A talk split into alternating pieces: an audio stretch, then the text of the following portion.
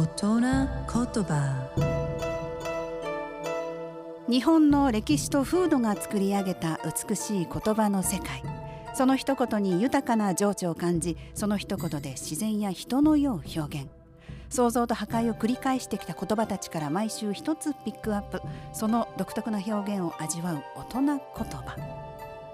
今週の大人言葉は、鳥使えて枝を選ばず。これ、生活のためには仕事とか職業を選んでいられないということの例えです。鳥が長い時間飛べば疲れてしまって木に止まって休むわけですが、その時疲れ切っていれば何の木の枝かいちいち選ぶゆとりはないだろうと、人間が想像した言い回しで江戸時代の小説で表現された言い回しのようです。美しい日本語を味わう大人言葉でした。